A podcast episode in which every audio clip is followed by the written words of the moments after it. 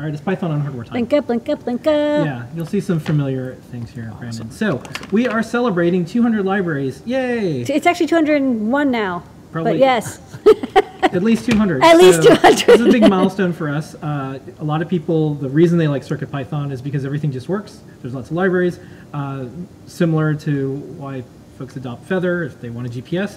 Not only is there the hardware, but there's a software library for it. So uh, thank you to all our community contributors and our entire team who've been working on that 200 libraries. is a big deal.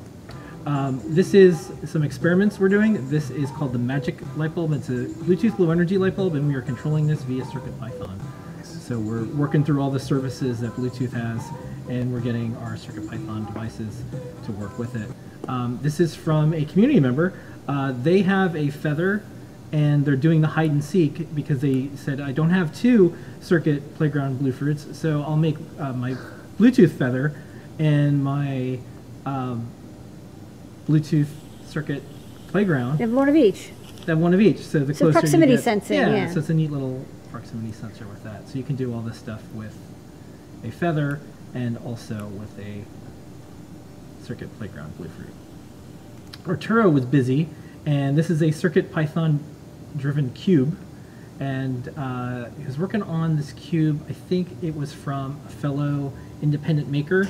And after he assembled it, he's like, "Well, I got to test it." So he was running Circuit Python on it. So toss that in there.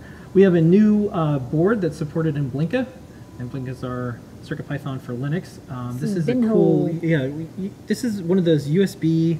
It's a host adapter. Yeah, it's a host adapter that it's a like a toolkit for lots of different Yeah, things. so this is actually kind of a, a lower cost and more open and scriptable version of the kind of host adapters that um, the company that does Beagle, I can't remember their name, but um, they make these little adapters that basically you plug this into your USB computer and then you can run a Python script to control I2C or SPI or GPIO devices. So they basically made one and uh, it's now CircuitPython Blinka compatible, which means that you can run all of those 200 CircuitPython libraries from your computer. So again, like if you want to automate testing or analysis of hardware from a computer, you don't want a microcontroller in, the middle. You plug this in, and it's USB in one end, and then GPIO on the out. Okay. Uh, this is neat. This is a board that a person made, and it is a random number generator. Yes, and there's a random pixels. Yes. and you can, uh, it's based on a Trinket M0, and you can get the code on GitHub, and you can learn a little bit more about it Real, really on random. our site and on the newsletter. Um, this, we're going to show a video later, but this is kind of neat. We're getting closer to being able to just run Python absolutely everywhere. And this is the MCP 22221 USB to I squared C converter Yeah. that you're working on. Yeah, this is, uh, you know, we've had the FT232H, which again is a USB to GPIO converter, and we love the FT232. It's, it's wonderful, but it is a little expensive.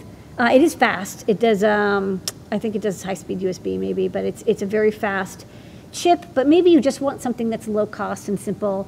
Uh, so the MCP2221A is like a dollar twenty-five, and it gives you USB on one end and then I squared C on the other.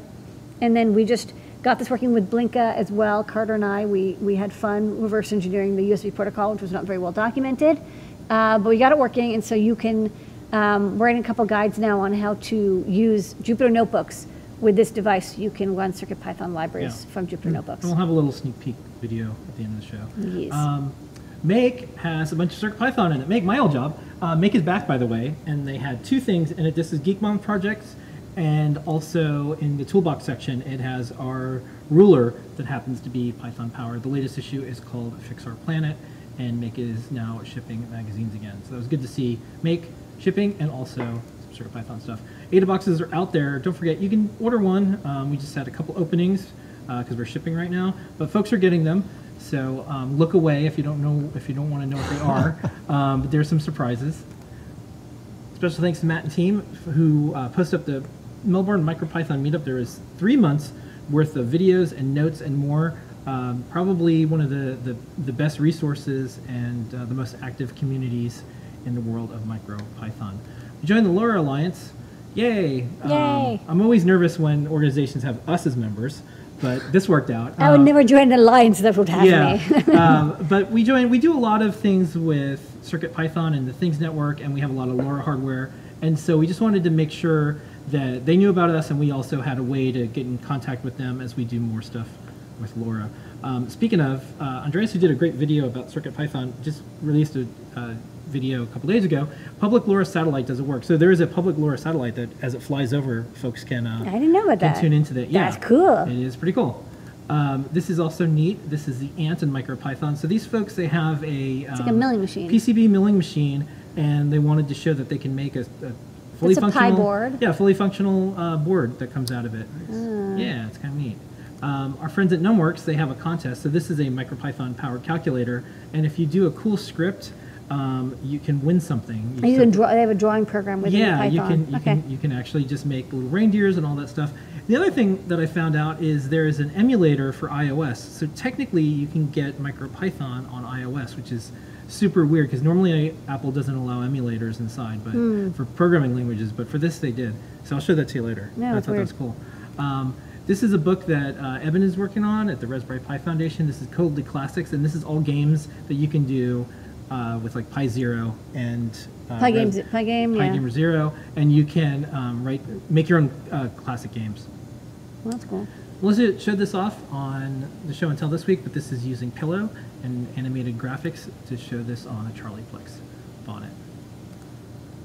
Folks are making their own games, so we have a bunch of edge badges out in the wild, and people are making their own. Uh, I think this Minesweeper, this is Dave Astels' game. They loaded the no, other game. This, one, they wrote another one? They, yeah, this is another one, and there's a whole Well, series of games. Yeah, this is from Mr. Floaty or Floaty Guy. Floaty guy? Okay. Yeah.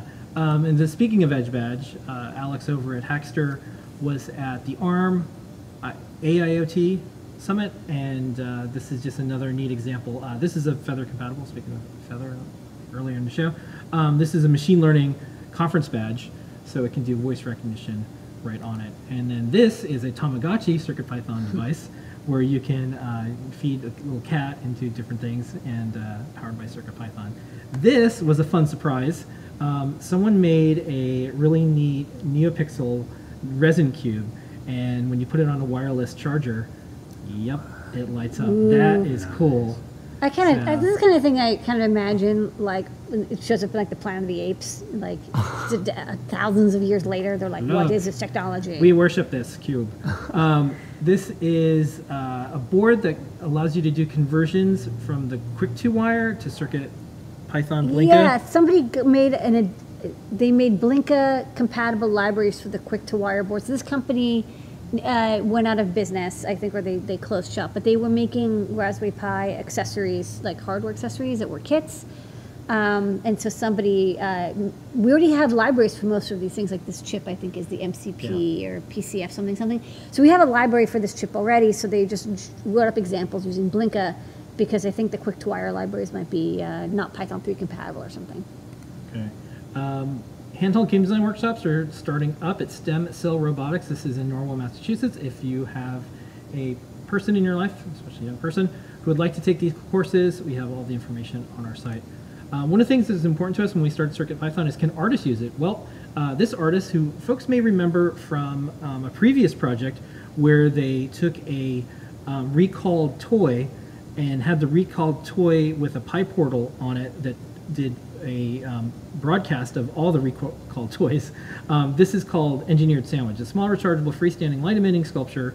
It's 3D printed, um, it fits between two little uh, wood buns, and a CircuitPython uh, script controls randomly, uh, RGB LEDs. So another cool little art project. Um, we like artists being able to do stuff they want with light. Also, um, a couple guides and more. There's an MQTT uh, data logging zero to hero with CircuitPython and MQTT. That's over at Hackster. The Orange Pi is still cranking along. This is another Feather compatible. Um, Bluefruit is getting out in the world, and so what people are starting to do with it is make Bluetooth controlled dog collars. Well, that's a good So, idea. yeah, so this dog has its own Bluetooth uh, collar that you can control with a Circuit Playground Bluefruit Express and or your phone. Um, this was some of the tests we were doing. This is the TFT Gizmo with the Circuit Playground uh, Bluefruit, and uh, we were able to get some connections. So I took some quick photos. Um, if you zoom in really close, you can see the food delivery that I had ordered is late, and it told me that on my little device. Good. And that is it for Python on hardware. Lots of libraries. Week, yeah. Up to 250 soon. Okay,